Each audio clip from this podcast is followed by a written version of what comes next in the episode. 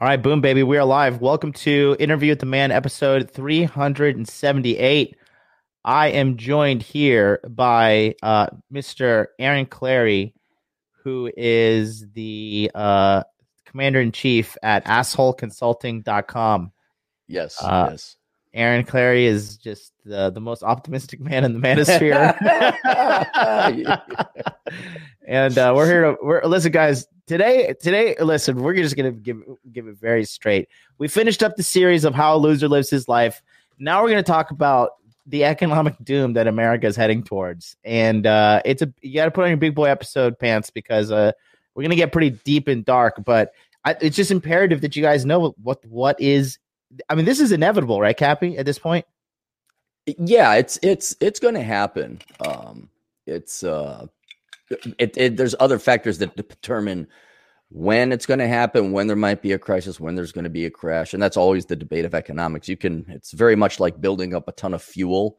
It's like well, you could build up all the fuel in the world and say this is overvalued, or we're about to crash, or that's about to blow up, but not until you have a spark do you get an explosion. So um, you can you you could see, for example, the housing bubble that lasted easily two more years than it had to. It just took a, a huge major default on the mortgage uh, market for that to trigger it. So yeah, it's it's not it, it's a question of when, not if, uh, and nobody knows when, even economists like me.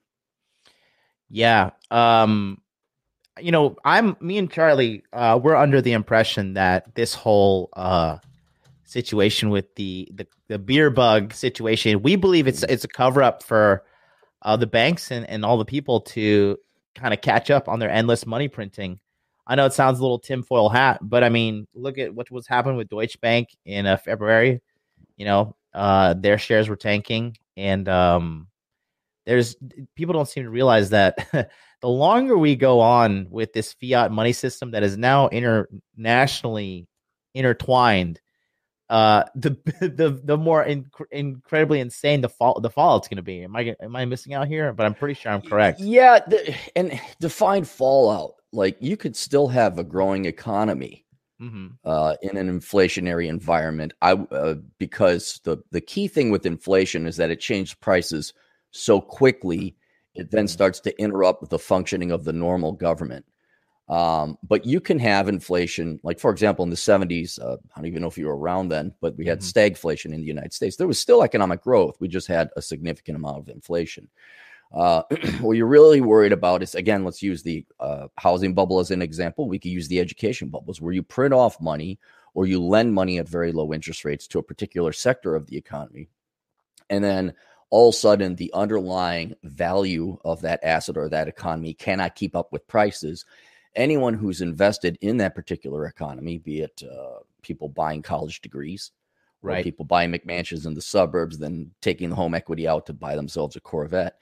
Uh, when the money is cut off, whether it's low interest rates, lending at low rates, or just money print or go burr, Mhm. uh, then prices collapse, and then all the assets, all the investment that were based on this continual perpetuation of increased prices or the currently high prices, usually use it as collateral. That dries up, banks cut off lending, and then then you have a genuine economic recession. right. Um we have this uh again like this 1.9 trillion dollar uh bill that was just passed which i think is like the largest uh economic bailout package we've ever ever had Yeah, in american yeah, history. Um what you know have you actually looked into the details of the bill the bill itself? No, uh, simply because I don't, I can't. I'm, I'm so done with watching the news, and I've. This is what our tenth, twelfth bailout. We, we did the S&L bailout, which if you guys probably don't remember, that was in 1989. There was long-term credit management bailout. We didn't care about that. We bailed out the banks. We're going to bail out college students, and it just now we're gonna we're gonna essentially bail out the American public Mhm. um, and and it's not just the United States. Every major economy in the world right now, their central banks are doing the same thing. Mhm. Uh, and it's it's simply this: it's it's are you going to force your population to work up and pay for what it wants, or are politicians simply going to print off money to bail people out of their mistakes, out of their sins, out of their errors, out of their dumbass decisions? Mhm. uh, or just to buy votes. And so one one will actually increase economic growth by forcing people into reality. The other, again, depending on how much you print off, uh, down the road, if it keeps going, yes, that will also deter economic growth, but it'll fundamentally warp any financial incentives people have to work, invest, uh, pricing, which is a boring concept. You need to know the value of something in order right. to like for a business to like what's the cost of that factory going to be well if inflation is 15% we don't know um, and so that's that's the what they're doing but i've stopped caring because uh, uh, to give you a little bit of a history i was one of the people way ahead of the curve on the education bubble warning people about worthless degrees mm-hmm. and the uh, housing crash and not only did no one listen i got reprimanded yelled at you know i'm, I'm called ists and isms because i tell girls not to major in dumb crap and mm-hmm. so after a while, you just give up your hand, and because my life is too short, and I already know the end of this story, and I don't care, and I'm not going to stop it. So it's 1.9 trillion. I'm sure it's going to everybody except those who probably need it. I'm sure y'all. I'm sure y'all got your Biden bucks or your Trump bucks. I'm, I'm happy y'all bought Xbox 360s. Now everyone's life is going to be perfect because y'all got your Trump bucks that one time. Um, but it it's uh, I, I just don't care. I, I, mm-hmm. you know, I, I, even wrote a book called "Enjoy the Decline" eight years yeah. ago, where where it's just like, who cares? You know, give up. I'm I'm not going to waste my happiness, my mental health, or my my simple time on this type of stuff. I mean, if someone paid me an egregious amount of money, I'd look it up, but I'm I'm not getting paid egregious money to look up budget issues. We have one of your uh one of your delightful fans analysis. He says, "I'm here for Aaron. The other dude's a bitch." So uh, thanks, Marco. thanks, Marco. um, yeah, the I I think one of the the bigger things that um is kind of swept under the carpet in the red pill area is uh a fear to confront your financial problems because because everybody thinks uh, the solution to your financial problem is get rich and then it's such like a, a, a mindset of, of like it's an intimidating thing to to try and do and most people would rather you know comfort comfortably kind of like eke their way through life then right. you know you know kind of go for that. But i mean you're a big fan of minimalism. I know I, it doesn't look like it but i'm actually a huge minimalist myself. Um i really hate having tons of stuff around the house. It drives me nuts. I seriously wear the same pair of pants probably four days out of the week just gray sweatpants sure. and the same shoes.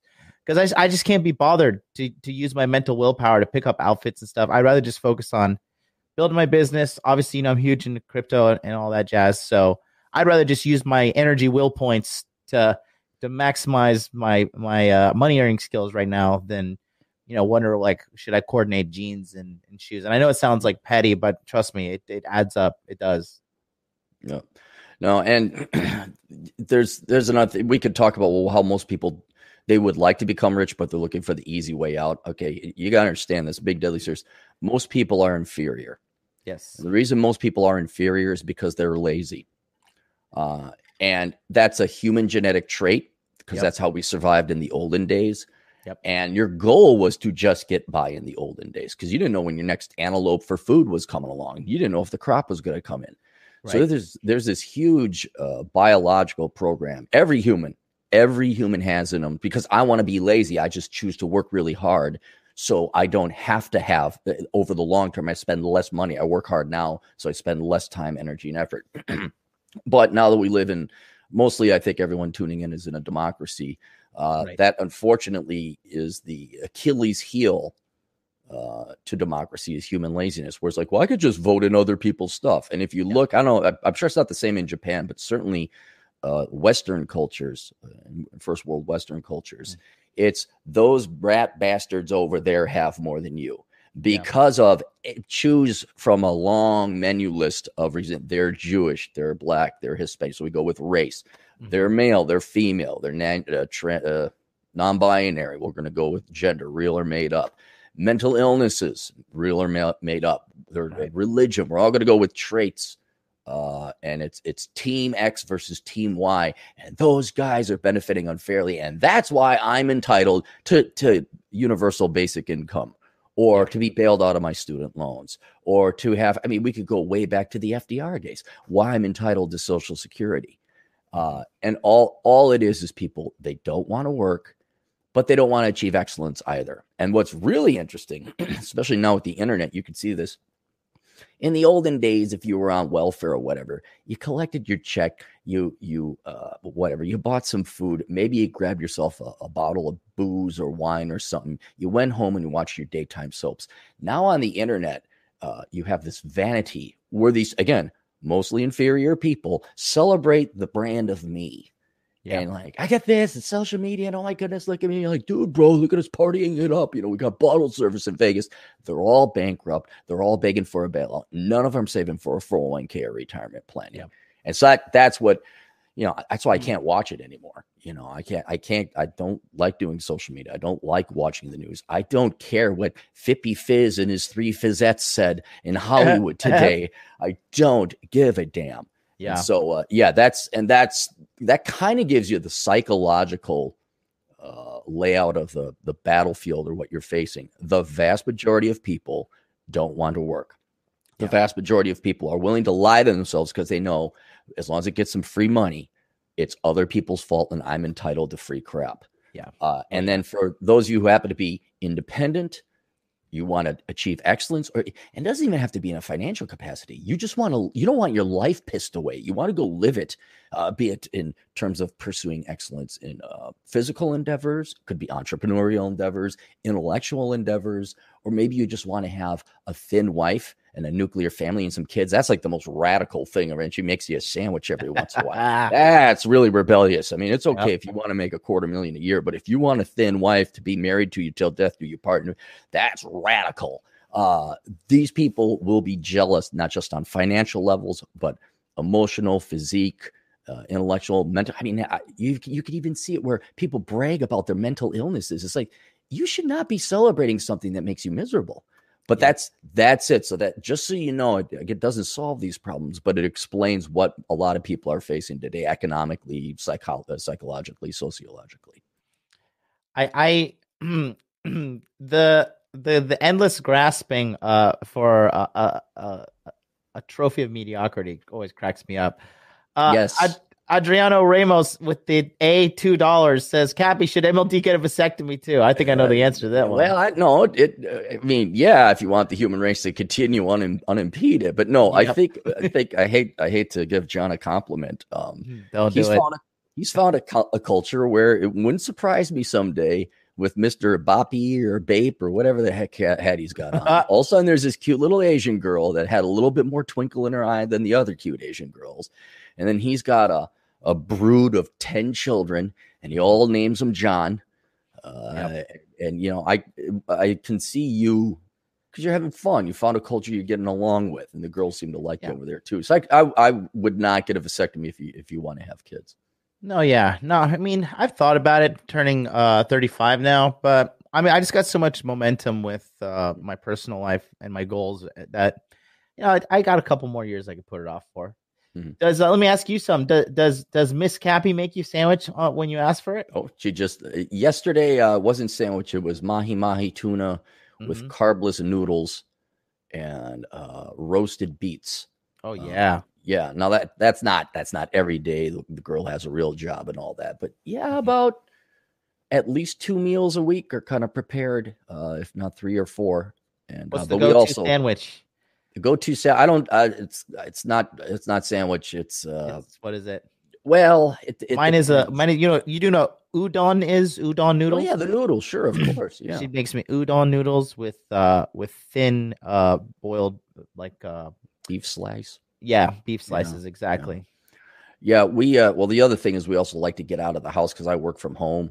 So okay. uh, I'm sure if I had a regular job, we'd be eating at home more. But she's like, "Do you want dinner?" I'm like, "Yeah, but not here. Let's get the heck out." So yeah, she probably would cook more um, if I didn't want to be cooped up at my house all day. Uh, but my, I guess my go-to, to be perfectly honest, is poke bowl. Okay. Because Pokey is awesome, man. Like there's a there's a great place down there, and I like get a big super chat. I'm like, oh boy, Poke Bowl today, guys. Gonna get me some Poke Bowl. How much is a poke bowl running you these days up in well, Minnesota? It's uh the the regular poke bowl is 15 bucks, but I usually am willing to spend an extra couple bucks to get like, you know, maybe some extra jalapenos or masago okay. or maybe the spicy tuna. Um, so it depends on that, but they fill you up, so you don't want to you don't want to get too many extras because uh, I'm a smaller guy. but it can run twenty bucks, but that's like the super poke bowl from heaven. So that everybody knows what to get you for your birthday now. Twenty dollars super chats for poke bowls. um. All right. So let let's talk about this because um obviously you you know um I I think I'm the only one who has actively has a channel in this weird corner of the internet that we're in our industry yeah that uh that talks about ed- I, I don't think anybody else has a weekly show educating men about cryptocurrency and i stuck to my guns because i knew this was hmm. coming mm. when i first started off the analytics on the channel were the worst they were just mm. the worst thing it was the most unwatched stuff and now it's rivaling uh the dating stuff and mm. um i just knew two things. I knew the power of the internet was only going to increase, and I knew inflation was going to increase. And I saw what Airbnb did to the hotel industry.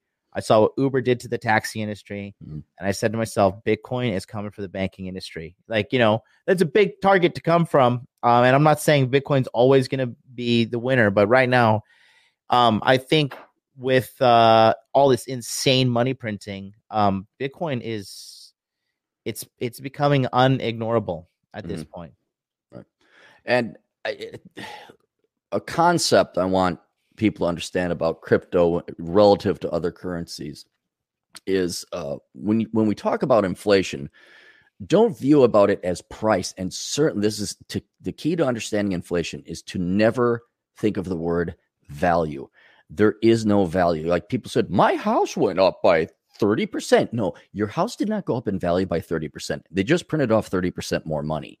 It's mm-hmm. the same house. I'm sure a new house today has slightly better technology than a house did two years ago. But our housing stock, the value of our property did not increase 30%. The mm-hmm. stock market, again, oh, my stocks are doing great and I have a big dick. No, you live in a country where they printed off more yuan, yen, pounds, dollars, and that money has to go somewhere. So with yep. cryptocurrency, uh, or we could say other precious metals or quasi currencies like uh, gold or silver, um, it's not so much that you're investing. Like now, crypto has gone up tremendously. So I would say the value has gone up because there's been a fundamental shift. More people are starting to appreciate and realize what crypto is and can do. but realize it's it's a state it's a, a store of value it's, it's rapidly right. increasing a place to store your purchasing power so you're not it's not that you are 40000% richer uh, it's that you didn't hold on to dollars, which are rapidly decreasing in value, and you've maintained your purchasing power. A lot of people say, "Oh, what what should I do to invest against it, inflation?" It's like, well, you could do silver. I think that's one of my favorite things to do. Uh, investing in a diversified stock index like the S and P 500 has proven to also be a very good hedge against inflation. Mm-hmm. People who own their homes, if you have uh, home ownership, over time, generally you'll also be hedged against inflation. But you are not doing investing. Yeah. There there is a there is a real rate of return there, but most of it, most of the gains over uh, oh gosh, I'd say even the past 100 years, most of the gains come from the fact that we've increased our money supply by that much. So mm-hmm. something real interesting to do, let's take Bitcoin for example. It's 21 million dollar or 21 million current units. Right. Uh, and how old is Bitcoin? I could probably even look this up real quick. How long has Bitcoin been around? Uh, it came out in like 2009. So 12 years, give or take. All right. So if you'll bear not, with me. there's 21 million is the is the amount that will be ever released, but currently I think only 18 to 19 million are in circulation. right. So here I'm just going to pull up the monetary base, which is the number of uh, dollars in circulation, like actual okay. printed off dollars. So in 2009, there was 1.5 trillion dollars in circulation. Do you know what that is today? There was one point. I'm sorry, 1.9 trillion dollars. You said one point one point nine trillion dollars. Oh, when when crypto came when when Bitcoin came out in 2009, one uh, 1.5 trillion U.S. dollars global supply. That's mm-hmm. how many dollars are in circulation. We can argue M2, M3 money supply for any economist. I'm talking. I'm just talking the monetary base. What money printer went burst? So 1.5 trillion. Now this is like 11 years later. Do you know how many U.S. dollars are in global circulation? Total supply of global dollars? Uh, 100 trillion. No, no, no, no, five point six. 100 oh, trillion, we'd have some serious issues. Uh, okay. Uh, 5.6. So we've Five point six. Okay, yeah. We've increased the money supply four times. Right. Right. And and it, it so the ratio, if we, I'd have to do the numbers and calculate this. If you want to know what the real exchange rate is, you take the global supply of one currency and you divide it by the global supply of the other, because that's how many dollars per Bitcoin there is. The Wow. currency markets may trade that differently. But right now, if we were to like say, okay, how many dollars are there and how many uh, Bitcoins are there? You take 5.6 trillion, you divide it by uh, five. I'm, no, I'm sorry. You take, yeah, 5.6 trillion, you divide it by 21 uh, million. Heck, I could Right. probably do that right here. Five, six. So I got the exact number. So Oh, currently, it? The exact number of Bitcoin is 18.6 million Bitcoin are currently in um in circulation. Okay, so let's let me let me pull it up. This would be of incredible benefit for any of your audience. you want me to pull up a calculator and we I can No, do I'm, I'm on doing it. I'm doing it right now. I I'm a professional economist. It's just I'm hard. I'm bad with decimals. All right, that's five thousand six hundred. That's thousands. One, two, three. That's uh millions. One, two, three. That's billions. One, two, three. That's trillions divided by 18 million. One, eight, zero, zero, zero, zero, zero, zero. So the ratio is three hundred eleven thousand dollars per Bitcoin. Wow. Yeah. So just to give you a perspective, now I'm not saying it's going to go up to that, but all these people, oh, cryptocurrency and Bitcoin, da, da, da, and I know there's other competing cryptocurrencies out there. Mhm. But just so you know, for every crypto, for every Bitcoin out there, there's 311,000 US dollars. And I wonder if that number is going to keep going up. And inevitably, what's going to happen if we keep doing this? It maybe not all, you know, someday we'll wake up and oh my gosh, it's worth 300,000 someday. But the more and more dollars you're going to flood with the market, let alone any other currency, relative to a cryptocurrency that has a limited fixed uh, finite amount, the ratio, that ratio is only going to increase. And so hopefully you kind of see how it's it's not Yeah. about it's not about value, it's Yeah. about maintaining your purchasing power. What I've been doing too is kind of reverse hedge because I know that there are some people in the government that are intentionally they need assets to inflate, and I believe crypto is just going to be another asset to- for them to inflate. I mean, why not? It's way easier than a house. A house you have Oh, to yeah. build. Crypto, you'd be like, yeah, it's it's over there in It's space. over I got my username and password. Here we are. yeah, it's worth a hundred thousand dollars. So print it up. yeah, right. And and it, it doesn't have to be crypto and and uh, but you could you could buy silver, you could buy stocks. Uh, it is a lot easier to have a brokerage account with a username and a password Mhm. uh, than it is to buy a home. Yep. Or or you know because a home there's closing costs and you got to maintain it and there's expenses associated with it. So I'm just trying to open everybody's mind listening uh, that going forward, you know, everyone's thinking about investing. I'm thinking you really got to look at this more as hedging against inflation and maintaining your purchasing power. And cryptocurrency, I believe, is is one of those venues you should consider. Yep.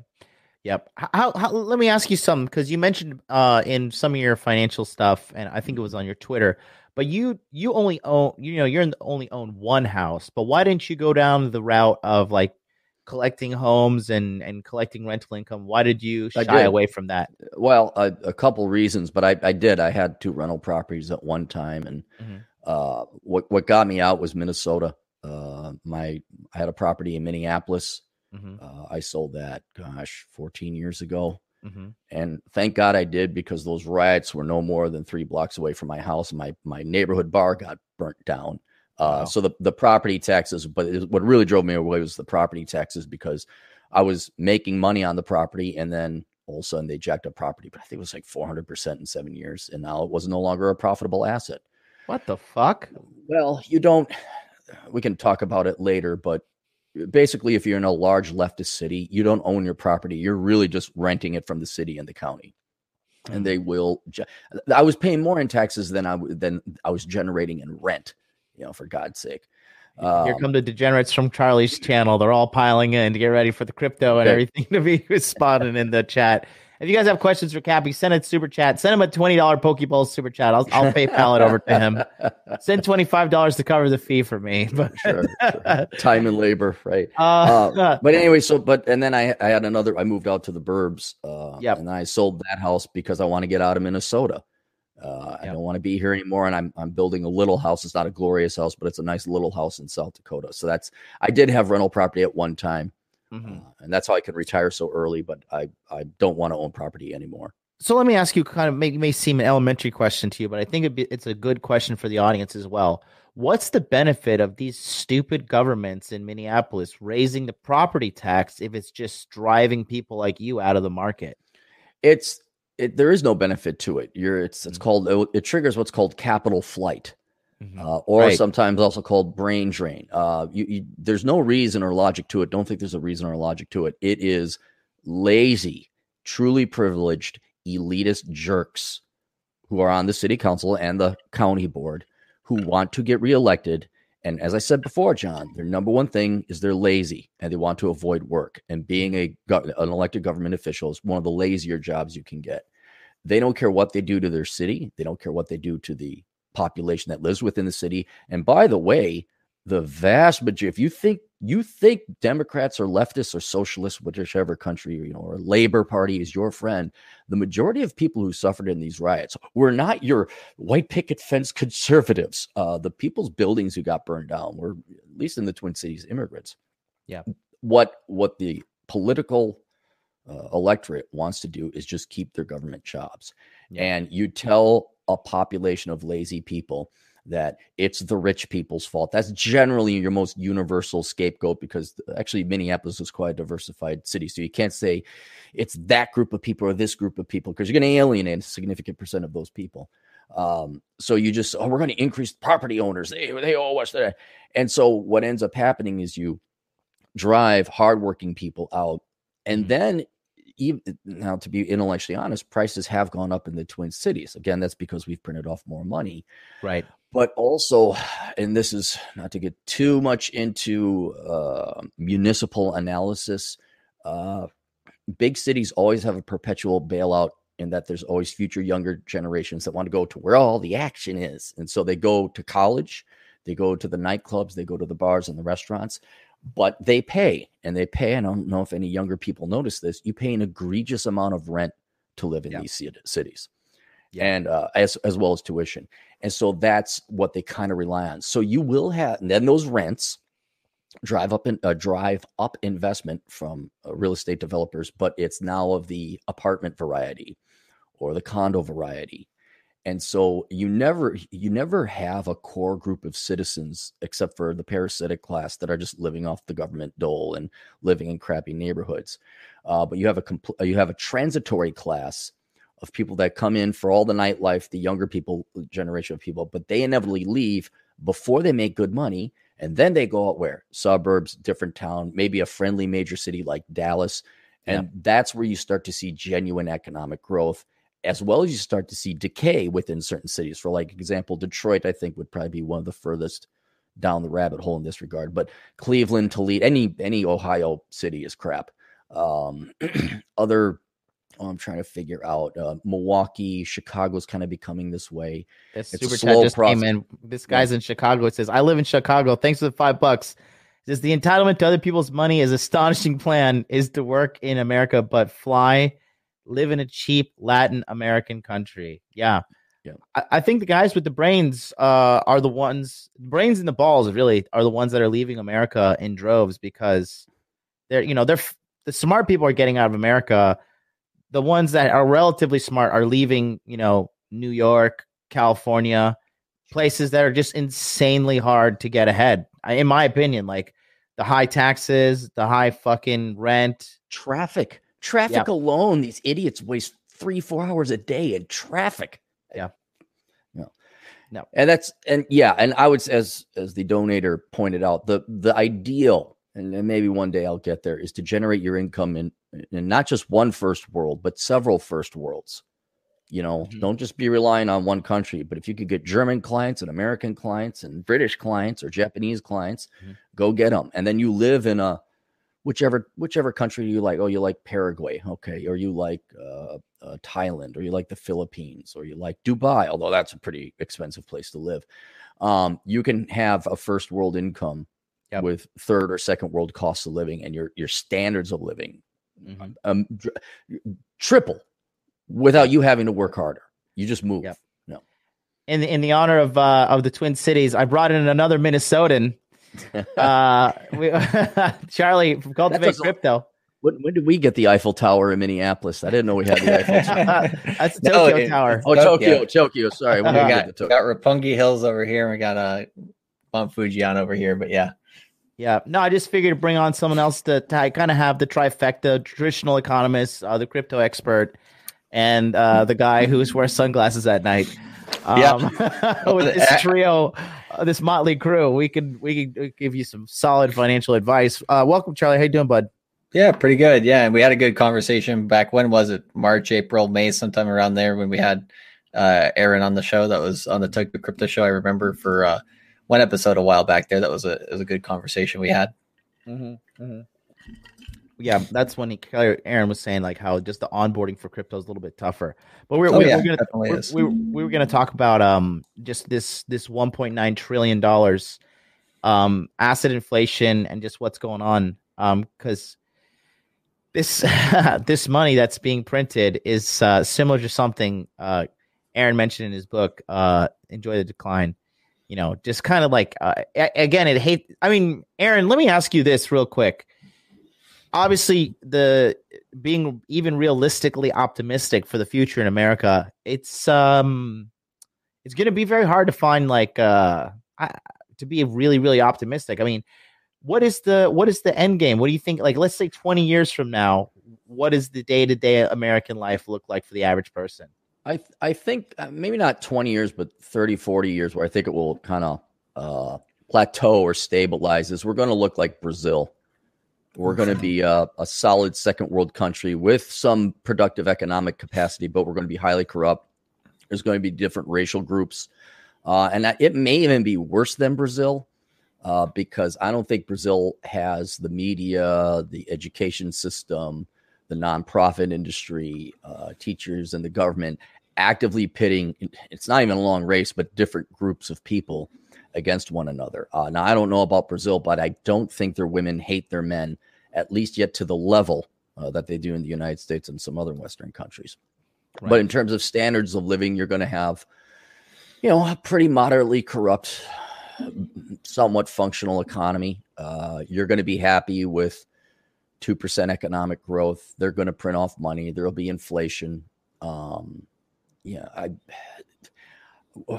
well, we're going to be a fat Brazil now that I think about it because I don't see, I don't see, I don't see women or men losing the weight. Uh, so maybe we'll be worse off than Brazil, but there'll be such a lack of, and we could talk economics all the time, but uh, how much money you got in your bank account's only one thing. I think the, there's going to be a lack of uh, community or culture. Like it will no longer be American. It'll be, well, I'm Hispanic American and I'm female American. I'm a Caucasian American or all right. these. Th- and it's those, and there's just the social media is just going to be poisoning cancer, which it already is to that you're going to be more worried about well what are the other groups of people going to say about me today and i can't believe those groups of people don't like me or because i'm, I'm this skin color I, I have that gender or whatever and so i think there'll be a very demoralizing um, complete divestment from one's culture where it's just like get the f out of here this is my little community why would i you know like for i mean you already see it happening aside from Californians, I think everybody hates Californians, like intensely yeah. hates Californians. Like, oh yeah. I, yeah. I, don't think anybody likes people from Portland or Seattle. We hate uh, Californians here in Japan when we see the Americans because the nearest America to us, other than Hawaii, is California. We have to deal with those idiots all the time. Just like, can this guy? I, I would say you know people on the coasts are kind of worse overseas than they are even in America. That's saying something. Yeah. So I, I think it'll be like that. Um, I don't think the United States will necessarily collapse or dissolve. Mm-hmm. Um, some groups of people are like, well, California will never leave. Their parasitic people need the rest of the productive people inland. Yeah. Same thing with New York. Uh, so I I think that will. Well, we already had a civil war where some states tried to leave, and and, and the union decided that's not going to happen. So I think it will maintain itself as one single uh, country, but it's going to look nothing like it was, you know, from say 1940 to the 1960s, where it was the dominant mm-hmm. global economic superpower with great economic growth, decreasing debt, um, technological innovation, hot, thin women that wore dresses which is the most radical thing you know ever, and men that weren't just a bunch of saps. I mean, that's we're going to be a fat, lazy Brazil. That's what we'll Yeah. be. Now, um, do you do you think there's anybody? Do you think this is just organically happening, or do you think that um, you know, this is uh, cause and effect, or was this planned? Do you think China's behind it? I personally think China's behind it. No, this has been happening long before that. It's I think it's human nature. Not to say there hasn't been foreign agents or influence that that obviously had their own political agendas, but this is simply, and this is happening across different countries, and it'll happen around all all countries inevitably. Um, you have politicians putting forth platforms that plays to human laziness. Mhm. Uh, so this this is just the natural way that humans go as we produce more and more stuff because there is more and more stuff we're producing. There are genuine economic and uh, technological advances, but food is is the per- perfect thing. I remember far back enough when food was a significant percent of the family budget. Clothes were the same things. We had not yet gotten the the yield technology to the levels we do today, or we hadn't even outsourced our textile and, and clothes manufacturing. So I remember like you would darn your socks. My mom would sew, you know, oh gosh. And if you came home with a hole in your jeans, oh, were you in so much trouble? Because jeans were expensive back then. You're in a lot of mm-hmm. trouble. Now food is essentially free. Yeah, And you you can you can just look at the human reaction to it. The reaction is let's get fat. Yeah. They they have and so that tells me this is more uh, psychological, Darwinistic, evolutionary. And as we have more and more things produced for us, more and more, we are just going to be. You know what it is exactly? You guys see WALL-E? Yeah. Oh, yeah. Where Yep. where every generation of the people in the starship kept getting fatter and fatter. that that's what it is. I don't. I mean, certainly the Democrats and leftists and socialists and labor are are capitalizing on this trend or this human biological fact. But it's it's nothing planned. It's it's very simple. It's like you know, hey Charlie, I'll pay you a hundred bucks to punch John. And Charlie's like, okay, you know, because hey, who doesn't want the hundred bucks? It, it doesn't hurt Charlie. So that's I, I don't I don't think it's that nefarious, but there are certainly evil, vile forces that are capitalizing off of it.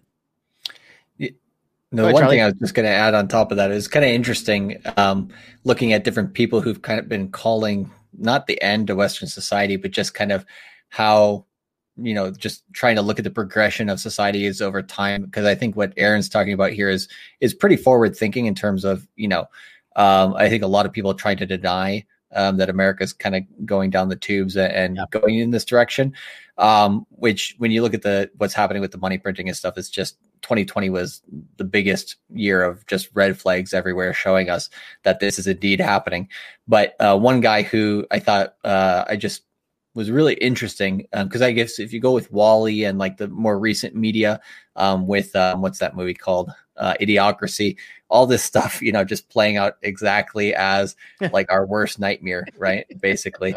And um, but one guy who called this actually before the Industrial Revolution really took uh, form was actually Nietzsche, um, the philosopher, right? He actually, if you go back into some of his stuff um, before he went insane, before, of course, the later term of his life, um, he actually was talking about how the end of industrialism will lead people to essentially be dependent on machines. And that's kind of what idiocracy gets at, what WALL-E was getting at, and what um, we're kind of going towards with this digital economy.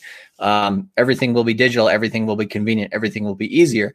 And according to the IMF, um, you will own nothing and you'll be happy about it, which is absolutely ridiculous. And this whole world we're going towards is going to be, like uh, Aaron's saying here, is going to be completely different. I don't even think we understand how it will look. Um, but yeah, kind of you have to roll with the punches here as that comes.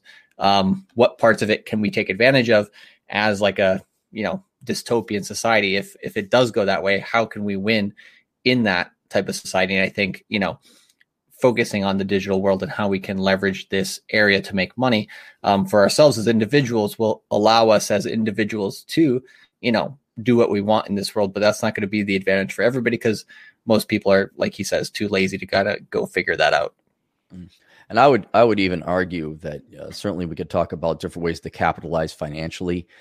The real challenge, especially for people tuning in here who are going to have a slightly different, unique intellect, they actually think independent mindedly, is how are you just going to culturally and sociologically interact with your fellow man? Like we're already seeing that now. You go online dating, Mhm. and you have worthless. I'm, this I'm not trying to I'm not trying to be pejorative or insulting. I'm trying to be descriptive. You have truly worthless women, fat with tats, nose rings, other people's kids, acting like, man, man, you better, like, lady, you aren't Jennifer Aniston in 1998. And there's a billion of you, but that is like, you cannot even function with these people. Um, I can't even find friends to like go have a beer with. I can't get guys to go climb up a mountain, uh, let alone go on a four mile hike. Uh, so you're with all these trials and tribulations and hard work, where the where now the robots take care of everything. It is suffering and trial and tribulation that formed very interesting people. So I think our stock of interesting uh, people, you know, actual good character, uh, and I don't even want to say moral, just interesting or forged people that is going to dwindle. And soon you'll just have a sea of every dope doing TikTok videos uh, with their own. I mean, it's, it's just going to be uh, a horribly boring intellectual life. So that's, I think, is what's going to be the the real hard existential problem going forward in the United States. Not necessarily money, or in the, in the world even, mm-hmm. not necessarily money, but Jesus, can I have a smart? Can I turn on the TV and it not be orange is the new black? The third, you know, like uh, TV's hopeless now. I mean, just there's oh, yeah, it's trash. It's oh, trash. Man. Uh, Alex I, I want, Martino, uh, with the two dollar yeah, super chat says the balkanization of the USA. Yikes! Uh, go ahead, uh, Charlie. Go ahead, buddy. No, I just uh, some of the commercials, right? Because like uh, one way that I kind of keep track of what's happening in America in terms of you know just general media is like just watching commercials during NFL games, right? Is just you watch and you see just the ridiculousness of this. Uh, there's, I think, the one show recently that came out was like name that tune or something. And it's like they play like five seconds of a song. You're supposed to guess what it is. I'm just like, I see that commercial. I'm just like, wow, that looks absolutely terrible. And yet I know probably about 20 different people that are going to watch that thing as soon as it comes out. And I'm just like, oh man. did you did you guys see the Jeep commercial during the Super Bowl? No. We saw the M&M one when the guy hands the girl a bag of M&Ms and says, "Sorry for mansplaining." D- did he? yeah. Okay. Yeah. See that that crap. It, it's like no, I just I'm not watching. And I wonder TV. why NFL ratings are falling. I wonder. I wonder. Yeah. No, it was it. It's it's stuff. But yeah, Charlie was exactly right. You just if you can watch TV without gouging your eyes out, just watch it as an academic study, and you'll mm. see just the average IQ of the average person tanking. just take. Yep. Uh, it's just when you, when you just look at everything. So, uh, how can I say this? The, the, your best way to survive in this circumstance, Cappy, is to get a a degree in something like computer science or learning a skill that's not going to go away. And like it may not be glamorous but again if it came if it came down to like if i lost everything and it came down to me being a plumber and becoming an expert plumber or having some cool white collar job where i make $45000 a year i'm going to go with the plumber if, if it's down to these two things because plumbing look that's that's been here and it's not going away and automation is not coming for that for people a very like poo. There's a high yeah. demand for people that like to poo. Exactly. You know what I mean? And so, but you know, everybody wants to go get the four year degree in like, you know, uh, business administration or, uh, you know, what are the most philosophy, useless shit. And then they come out and they, they're, they have no skills, they have debt, and then they're like, oh, well, what isn't somebody who to get angry at? They're the rich people. They did this. Right, right. It's the evil it's the evil Senate Republicans who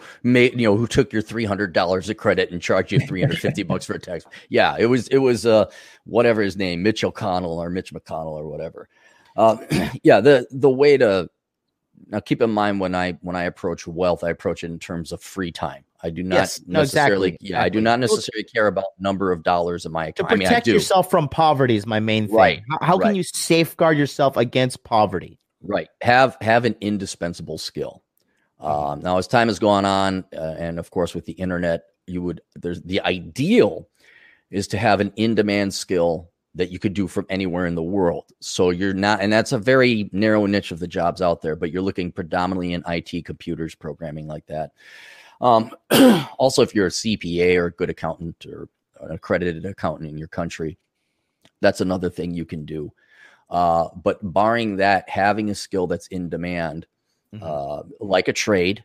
Yeah. Uh, that will that will, but now you're you're you can no longer be a digital nomad, and you can't just flee to another country and start making money from from global sources of revenue. You're very de- dependent on that local economy, and Right. frankly, I'm sure the plumbers guild or union in Thailand is is not going to be happy if you just open up, you know, ca- big dick American Joe's American Plumbing. Uh, Right. we'll get your pipes cleaned. Uh, uh, so, but yes, you're going to be way better off.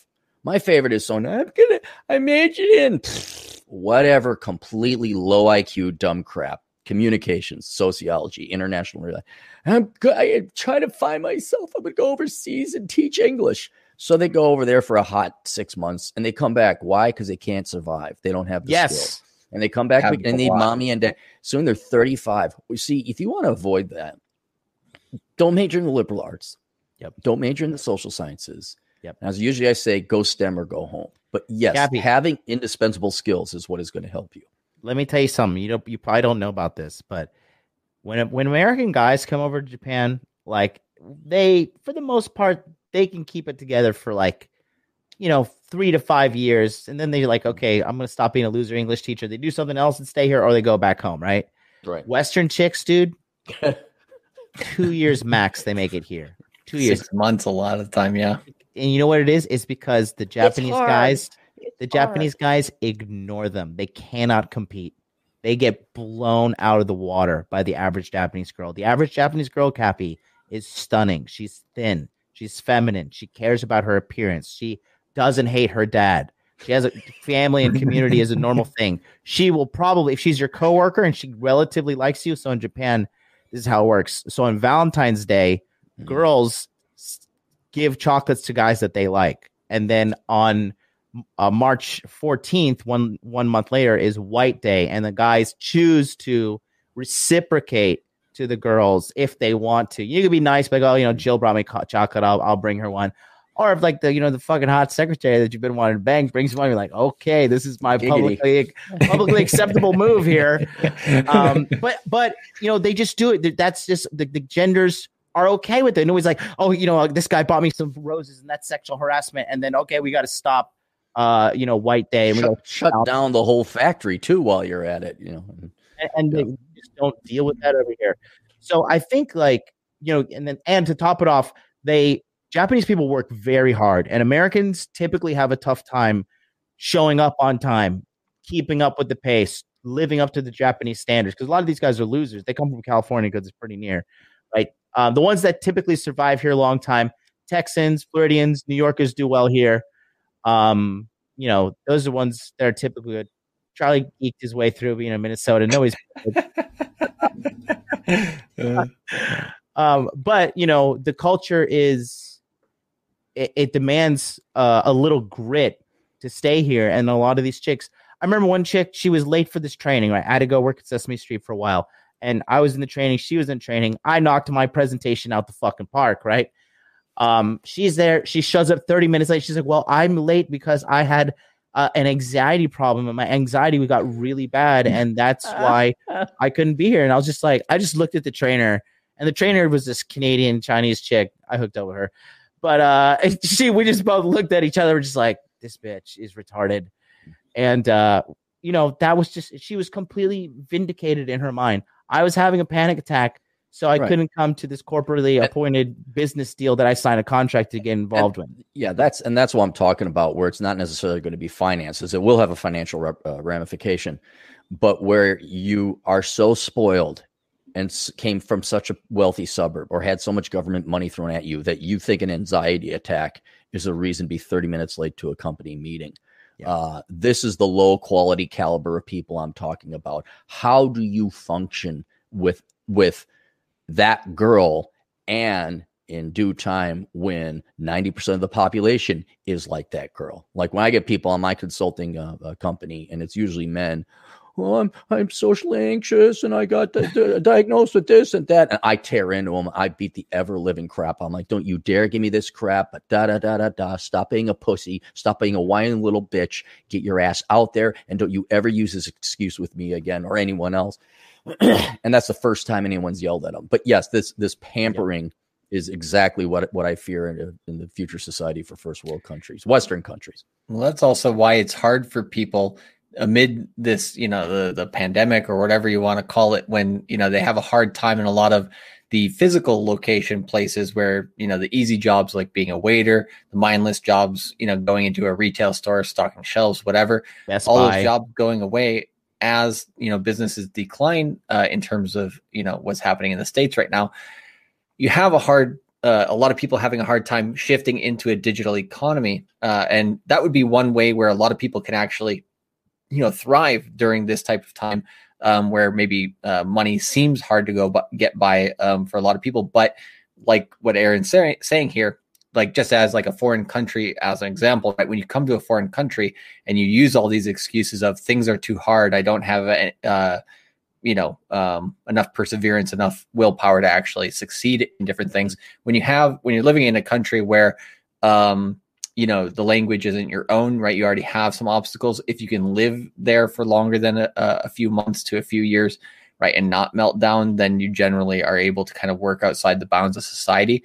Um, but for most people they can't do that. And then when it comes to right okay now i have to work digitally. I don't have to be in an office where people are telling me what to do 24 7 um, I actually have to manage my own schedule, all these things. A lot of these people uh, just kind of like melt, right? They just they suck at what they do, and there's so much opportunity in the digital world to make money wherever you are, where whenever you want, however you want. But just yeah. people aren't using enough critical thinking, like you're mentioning here, um, in the rest of society right now to be able to take advantage of that trend, which is unfortunate. And I I'd like to just point out a, a story. I think it, was, uh, he had Andrew Tate on his show, and um, mm-hmm. it was uh, Rollo or the Dick Masterson. I forgot who, but they're interviewing Andrew Tate, and they're talking about uh, the compensation that Andrew Tate gave to his webcam girls. And I think it was Rollo asked, "So what is it? A 50 percent cut?" And Andrew Tate looked at him and said, "You could hear the look. It was such a look over the internet. I didn't actually see the look, but you could hear the look." And he says, "No, I just pay him a thousand bucks a month." He's like, so yep. you keep 90%. He's like, look, here's the deal. These girls don't want to do any work. They don't want to learn the IT. They don't want to do the filming. They don't want to connect to the internet. They don't want to set up username. They just want, and it's the perfect example. You can have the most precious commodity in the world. I'm being deadly serious female youth and beauty. Mm-hmm. And you're so lazy you can't monetize it. And so you're willing to fork over 90% of your earnings potential because, you know, Herman in IT knows how to program a little bit of code on a website. And um, you you nailed it there, Charlie. It's like there is. I'm I'm amazed how much opportunity there is. I have more ideas now than I have life expectancy to pursue with different internet digital ways to make money. But I I am just appalled where I see men and women where they decide, well, they're what they're going to do on the internet is play video games. Mm. Or a girl's like, well, I'm going to get a fans only account, but I'm just going to show up like, where's the money? It's like, yeah. you put any effort into it? Did you dress up in an outfit? Do you do? Do you have a shtick? Do you have a, a show? Uh, like uh, uh, buskers, you know how buskers in the olden days, like the street performers, you'd have to come up with a pretty good routine. Mm. Yeah. Or if you've ever walked down uh, Fremont Street in Vegas. You know, there's some people who got a pretty good act going on. You're like, okay, that's pretty. Good. Then there's the I saw one gal, and here's here's your average, you know, millennial Gen Z. Or no effect to you, offense to you guys. This gal's like retired uh, stripper, and she was in a thing, a thong bikini thing, but she was about 300 pounds and in a wheelchair. It's like, okay, if that's the effort you're going to put in, I expect you're not going to make a lot of money. So that's that's, that's tragically the work ethic that you see today with a with a weak generation of people. Well, and coming back to America, I think John probably had this when he came back just for you know Christmas and everything. You get this weird reverse culture shock, and it gets worse and worse every time. Like we come back uh, to America. Oh. I was last oh. back in, in December of 2019. Uh, I was, you know, and me and John at that time were like, you know, we've been in Japan a while. Maybe it's you know time to consider moving back to America. And then 2020 happened. And you're like, yeah, no. no but no, you know, when I came back, one of the things that I just thought was absolutely hilarious was the fact that now even the mannequins are starting to get a little bit obese. Oh, I'm just yeah. like, are you kidding me? Going actually to change the mold of the plastic for the mannequin so that you can put an, a plus sized whatever on on people, and then you have these like you know I didn't even know about Tess Holliday until John showed me this shit, and I was just like, Oh. you, "You're absolutely ridiculous, right? Right? You're kidding me, right?" And you start seeing these people on advertisements in the states. And I come back, I'm just like, people in Japan would be like, like, why do you have that person as a model? That person's fat, and in Japan, they're right. People come up to you and be like, "Yeah, you're fat," right? And it's okay for them to say it, like because it's it's just the honest truth that it's like you should probably lose some weight. You should probably actually be a little bit healthier. And um yeah you're like oh thanks for that. I actually appreciate that because you know that helps you know keep people in line. That's what japanese people do. But in america right oh my god like you offended me so much. It's just like to me it seems ridiculous right being out of america for so long and just looking at it from the outside but then when you come back and you're just like has it really fallen this far from the tree it's just like god damn Yeah. it's crazy You know, Cappy, I want to tell you something too, Mm. because uh, as far as like hitting the YouTube algorithm goes, you're terrible at it. But that being said, your live viewership and your all your stuff that you've been putting out lately, you know, your views are just is so good compared to like you know what you could be doing. And I think that what you're saying is resonating. I don't, I don't think you're just attracting a bunch of psychos. I think you have a voice that a lot of people have going on in their head because they've just logically deduced this. And they're like mm. am i a psycho? Am i crazy? Am i alone? And i think the internet is bringing more of these it's it sounds terrible. It sounds like the perfect cnn headline but disgruntled red pilled men and uh that are that are you know the difference between us and the guys who you know kind of tend more to go to the MGTOW side is the MGTOW guys they they look at the problems and they bitch about them. Our side we look at the problems like okay how do we adapt? How do we survive? How do i some keep- solutions, right? yeah how, like what are the answers to the problems? And that's the difference between boys and men and that's just my opinion there. Um but i think you know because even me like I, i'm a content creator and i like you know i tell myself like you know can't be going around watching everybody's stuff because you got to focus on creating your own but even i i get sucked into your stuff because what it is i think the video request stuff you do is good and then the titles are relevant to things that i think as an american man and Charlie thinks, and even Mac, the day gamer, he's an Irish guy. He, we all talk about this this global, uh, like anti-white male, anti-freedom kind of SJW, anti-white SJW movement, and like anti-traditional anything. anti-success just put i mean anti-success because um i have a fair amount of, of black clients and man some of the heart-wrenching stories i get where little you know little jamal wants to make it out of the ghetto and his own Mhm. parents turn on him and become uncle toms and tell him you can't do that how dare you lose the yeah so it's it define it it's anti-success that's Yeah. really what it is Mm. They get mad at you. They, you know, I They have do. I have people now that are like, I can, I'm starting to see like I've gotten to a kind of a level, a, a- an okay level of success to the point that I've I'm starting to see leeches pop up in my life that I never would expect to even. I would Yep. think people would have more shame to, to to act like this, and I'm just like, yikes! No, no wonder rich people hide themselves in private communities and country clubs, and you know keep the peasants away because uh, that human that human that laziness that you know that that's built into us really um it's no bueno. Oh looks like uh somebody sent you Sam. uh sam whiskey said a 24.99 so looks like okay cappy look out for hot dude and charlie. They made john mcafee cry. We did make john mcafee cry. How did you wait the, the, the software guy? Yeah, he was on the tokyo crypto show with us. What'd you do? How'd you make him cry? He, we asked, he we made a- asked some compelling questions. You got to go back and watch the episode. It's absolutely isn't he brilliant. like 60 years old it's It's 80 like 70. He he's in Oh. Spanish. He's in jail in Spain now for running again uh away from Tax taxes for evasion, so long. right? yeah, Yeah, All right, yeah. Cappy, it looks like somebody sent me twenty four ninety nine, so I got to send you twenty bucks for the deluxe poke bowl. Yeah, I like that poke bowl. oh boy, you, better, you better think about me when you're eating before you say your grace. You better say I- grace to me too. The day I say grace to you, this is the day I shave my nutsack. so that's the way it should be. a lot of lot of a lot of super chats are coming right now. Let me read them off real quick. Right. Um, Al, ten dollars super chat says America is way worse than you guys think. People are actively trying to get other people fired now. My own car got vandalized multiple times for having different opinions. I didn't say anything wild too. You know what's crazy? Thank you for the ten dollars. I want. I'm going to make a comment on this because I know uh, you guys are history buffs. This is exactly what happened in Nazi Germany. um, at the peak of of Nazi control. The neighbors were ratting on each other, and and you what's funny is that this also happened during uh, the time of World War II in Japan. Neighbors would snitch on each other, be like, "Oh, you know, he's not that loyal to the emperor. He doesn't want to. He doesn't believe we should go fight." And they would fucking go in there, seize all your items, take all your metal, liquefy it at the factory because Japan had no natural resources. They would take you out. They would fucking hang you or cut your head off if for uh for, for all because your neighbor snitched on you. And that's that's the biggest thing that's happening right now in America is the cannibalization of the people, and it's really led by an army of Karens and an army of beta provider dudes that are fucking backing them up at, at every step of the way and adding laws and adding regulations and and the, further. It's like when in America, like in America, it's like when in doubt, blame men. Like what you know? How did men get this problem? That just seems to be public enemy number one. If you're a chick, America's the best place in the world to be right now. You can get whatever the fuck you want. It's Except the, the hot country. man, yeah. Can... Right, except for a good looking guy, but you get everything else. Um, but as America, as a man, you're played on hard mode.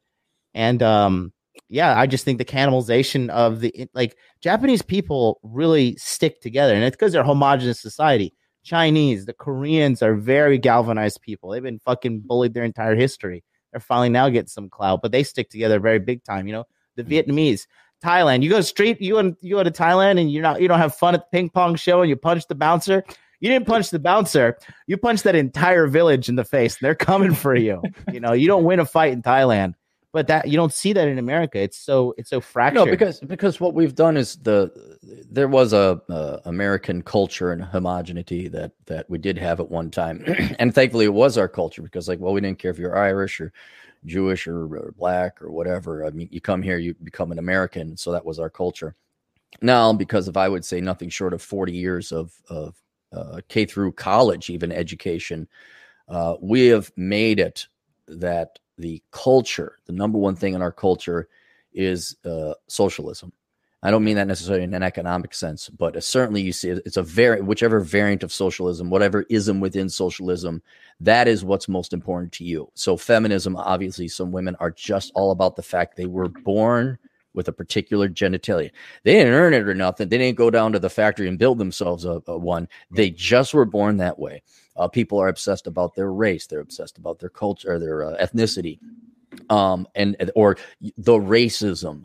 Or you could also talk about just general social socialism itself, where people like, I'm so proud that I, and if you aren't uh, Trump or whatever, swipe right, swipe left, whatever. And it's like, yeah, but you don't do anything. Yeah. Having a belief, you know, okay, let's say you're a Christian. Okay, good for you. That doesn't mean you're of any value to society. You have to do something for society. And so, what you're sadly witnessing, Jon, is this we are going into idiocracy, but I like to call it idiocracy with vengeful, hateful people mm. because they have nothing else in their lives. I mean, these people literally have, they've never been challenged, they've never had to go through trials and tribulations. They've and and they've been told it's they they're entitled to whatever. So they fail to grow as human beings. They fail to turn into interesting, let alone full grown adults.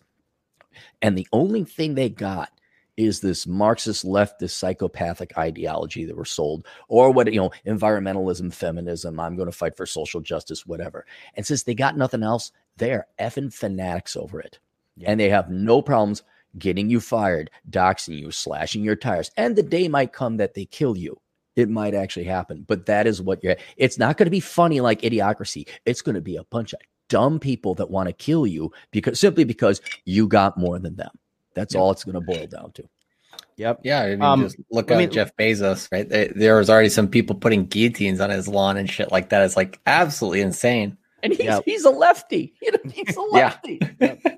uh, let me go through some super chats real quick. Pablo Busco with a five dollar uh, super chat says, "If the military is pussified, what are modern young men's choices for rites of passage to becoming a man?"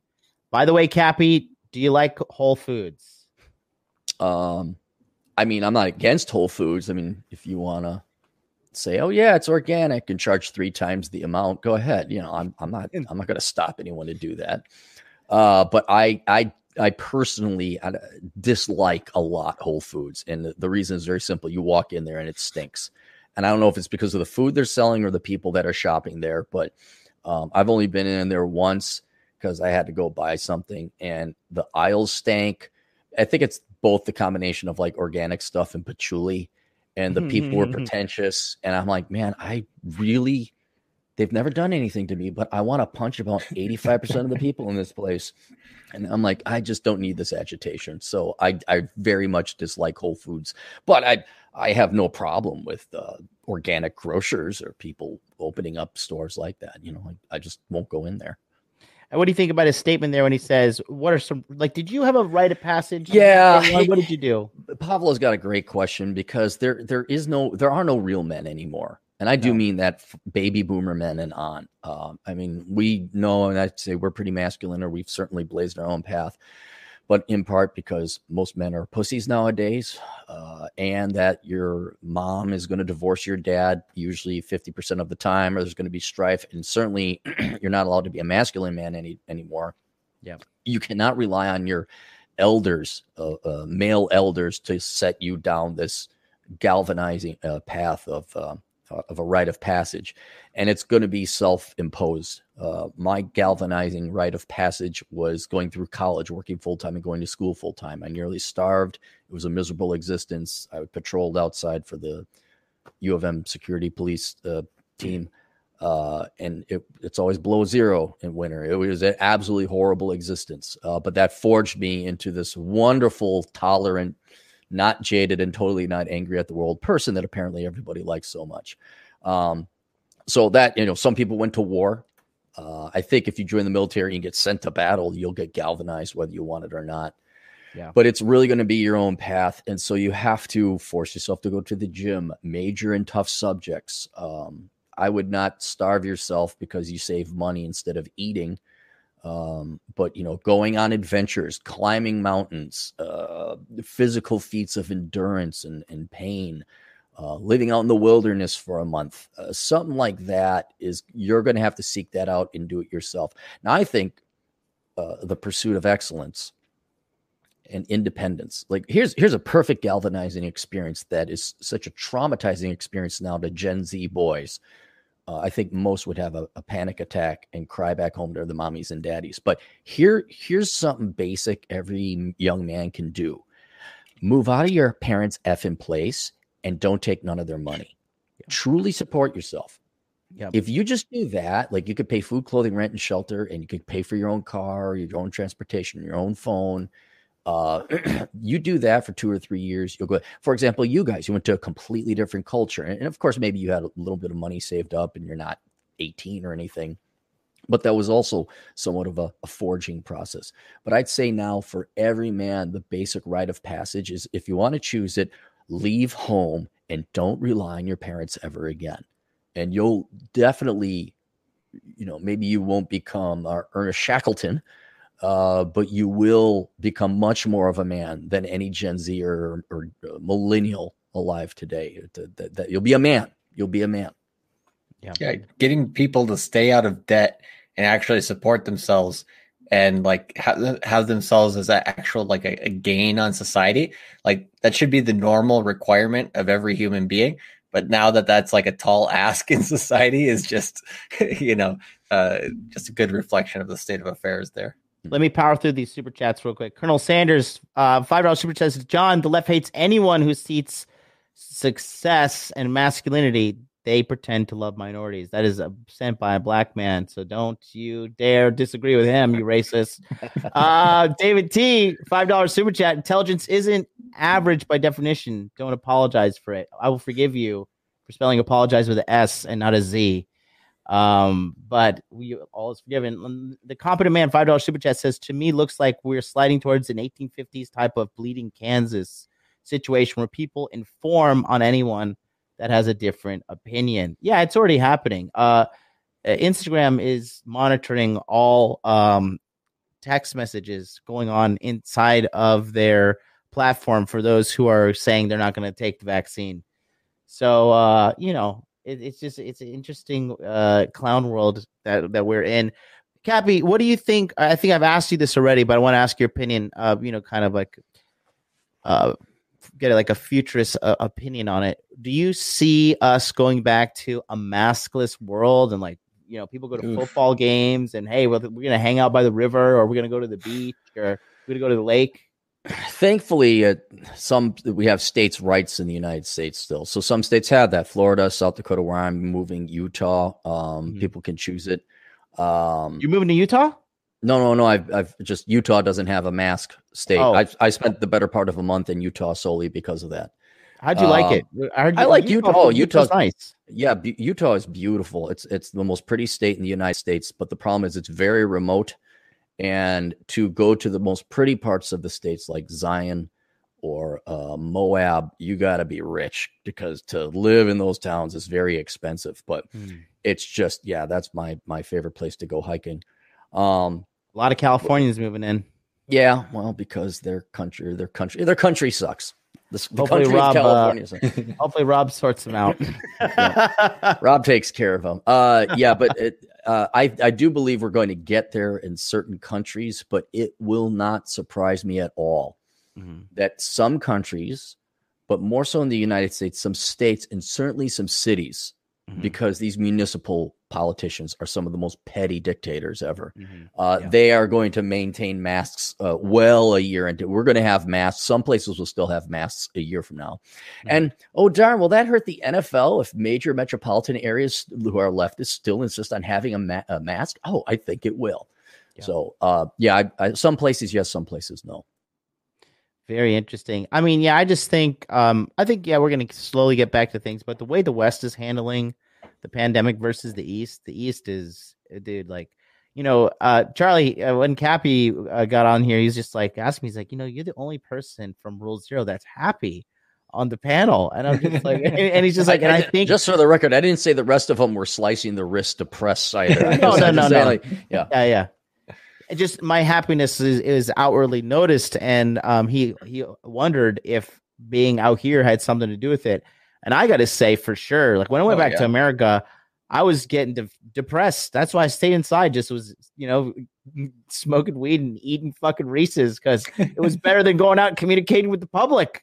It was cheaper. It was more efficient. It was just like no, why would I go? Because you know what? One thing, Cappy, you remember when when you were my friend in America and we just talked about the funniest Simpsons episode or what Conan O'Brien said? Not every single conversation need to be Mm. pervasively devolved into politic politics. Remember that when Right. people didn't talk about politics, people don't The seem to realize in. America, 80s were great. Yeah. even early 2000s before I should- Obama, you know. Yeah. But now everybody is just every moron has a political opinion. What what did I say? They don't have anything else in life. Yeah. Mm. Like if you're a liberal arts major, you you're a loser. You have nothing going on except your politics or your nonprofits or whatever. And that's that's all they have, Jon. I mean, you might as well be talking to this pen. This pen has more intellectual capacity than your average young American who's a college graduate from the liberal arts and the social sciences. Because this pen is going to lecture me about the same effing crap I've heard of since I, I was in grade school. So yeah, it's it, there was a time back in the day. Um, I'm sorry you guys missed the 80s. It was great. We rode bikes all over the place. We got in scrapes. We got took our bikes off jumps and sledding, and we watched Knight Rider and uh, B.A. Baracus and the Dukes of Hazzard. No one cared that the the the Confederate flag was on top of the General Lee. Everyone was like, "I hope it goes off a jump." And that was every kid, black, white, Hispanic. No one even knew about the Civil War. But no, now because America is filled with such worthless people, such losers who have absolutely nothing left in their life. The Yeah. programming they got to value this warped social uh, socialism ideology. That's why we can't have conversations outside of politics. Well, that's what it is exactly. It's just programming, right? So they just get programmed by TV, get programmed by the media, get programmed by the school, right? And Mhm. programmed for basically useless conversations or just regurgitating what they've heard without critically thinking about it.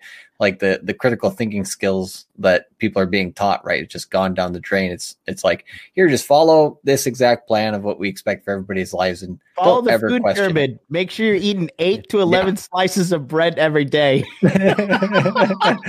Eight to eleven servings of the of the the grains. Eight to eleven cups of rice every day. No wonder Yep. everybody's so fucking fat, and it's our And own then- and government then- sending us the shit. and then no financial education like um zero absolutely zero like yeah, there used to be, you know, you'd actually like, you know, figure out, you know, your monthly expenses and stuff in school. You had home ec, right, to teach home you how to do right. a balance, right. uh, you know, life and everything like that. And then just all of these things that were useful, right, uh, when you were growing up that we had in school, uh, and maybe started going away even when you were getting into college and stuff like that. Just like it's totally gone away in terms of uh, the the programming that the you know the younger generations hey, have. Charlie, okay, Tina may not know to contribute to her IRA and she may not understand the $180,000 in debt she has for a sociology degree, but she understands and can identify oppression. Okay. And that's really important, uh, Charlie. Oh, yeah. It's, it's massively important. It affects her survival and quality of life every single day, right? oh, um, man, we got some, we got some super chats. We're going to, and then we're going to round, uh, round it up here. Uh, a couple of them are in here. We got, uh, one second.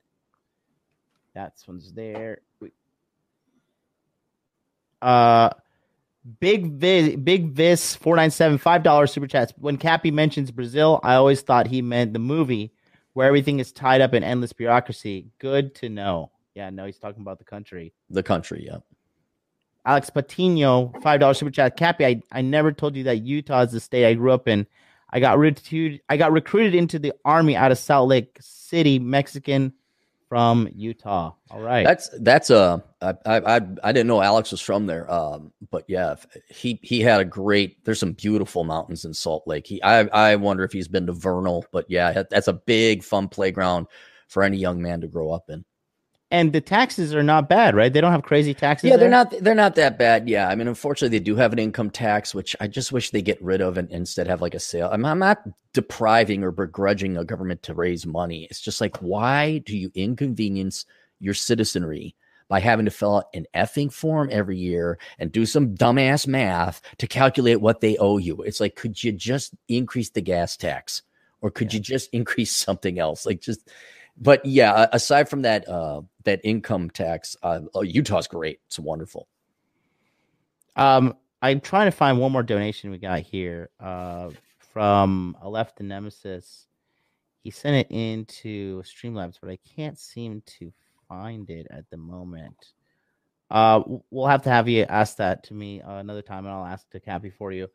Um, Cappy, listen, we got I got to get going for my training. Uh, okay. today's episode fantastic. Uh, viewership through the roof as usual.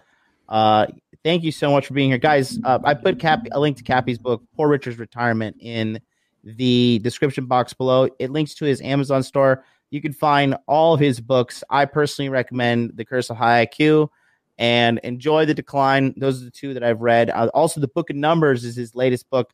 Cappy, why don't you just give him a quick elevator pitch there?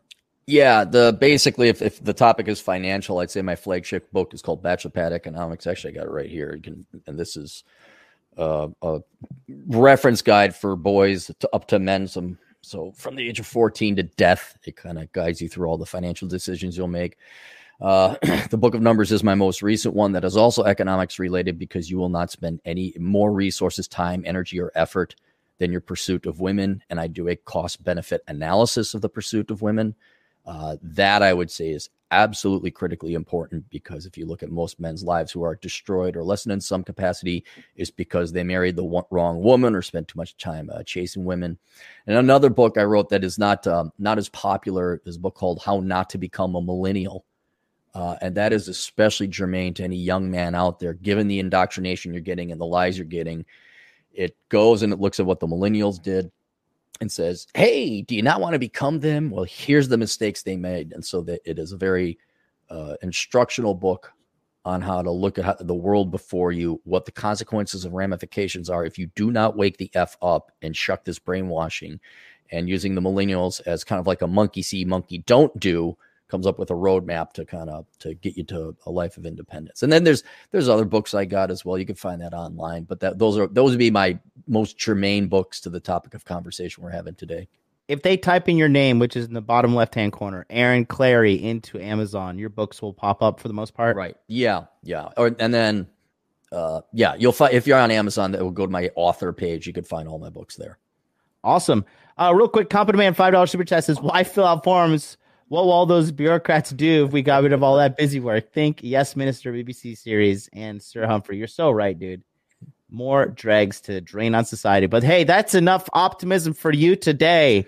I hope you got a nice dose of reality, guys. Look, if you're watching this content and you're taking action to fix your life, you're probably gonna, you're probably going to be okay because that's how lost and just and just hopeless it is for the average American.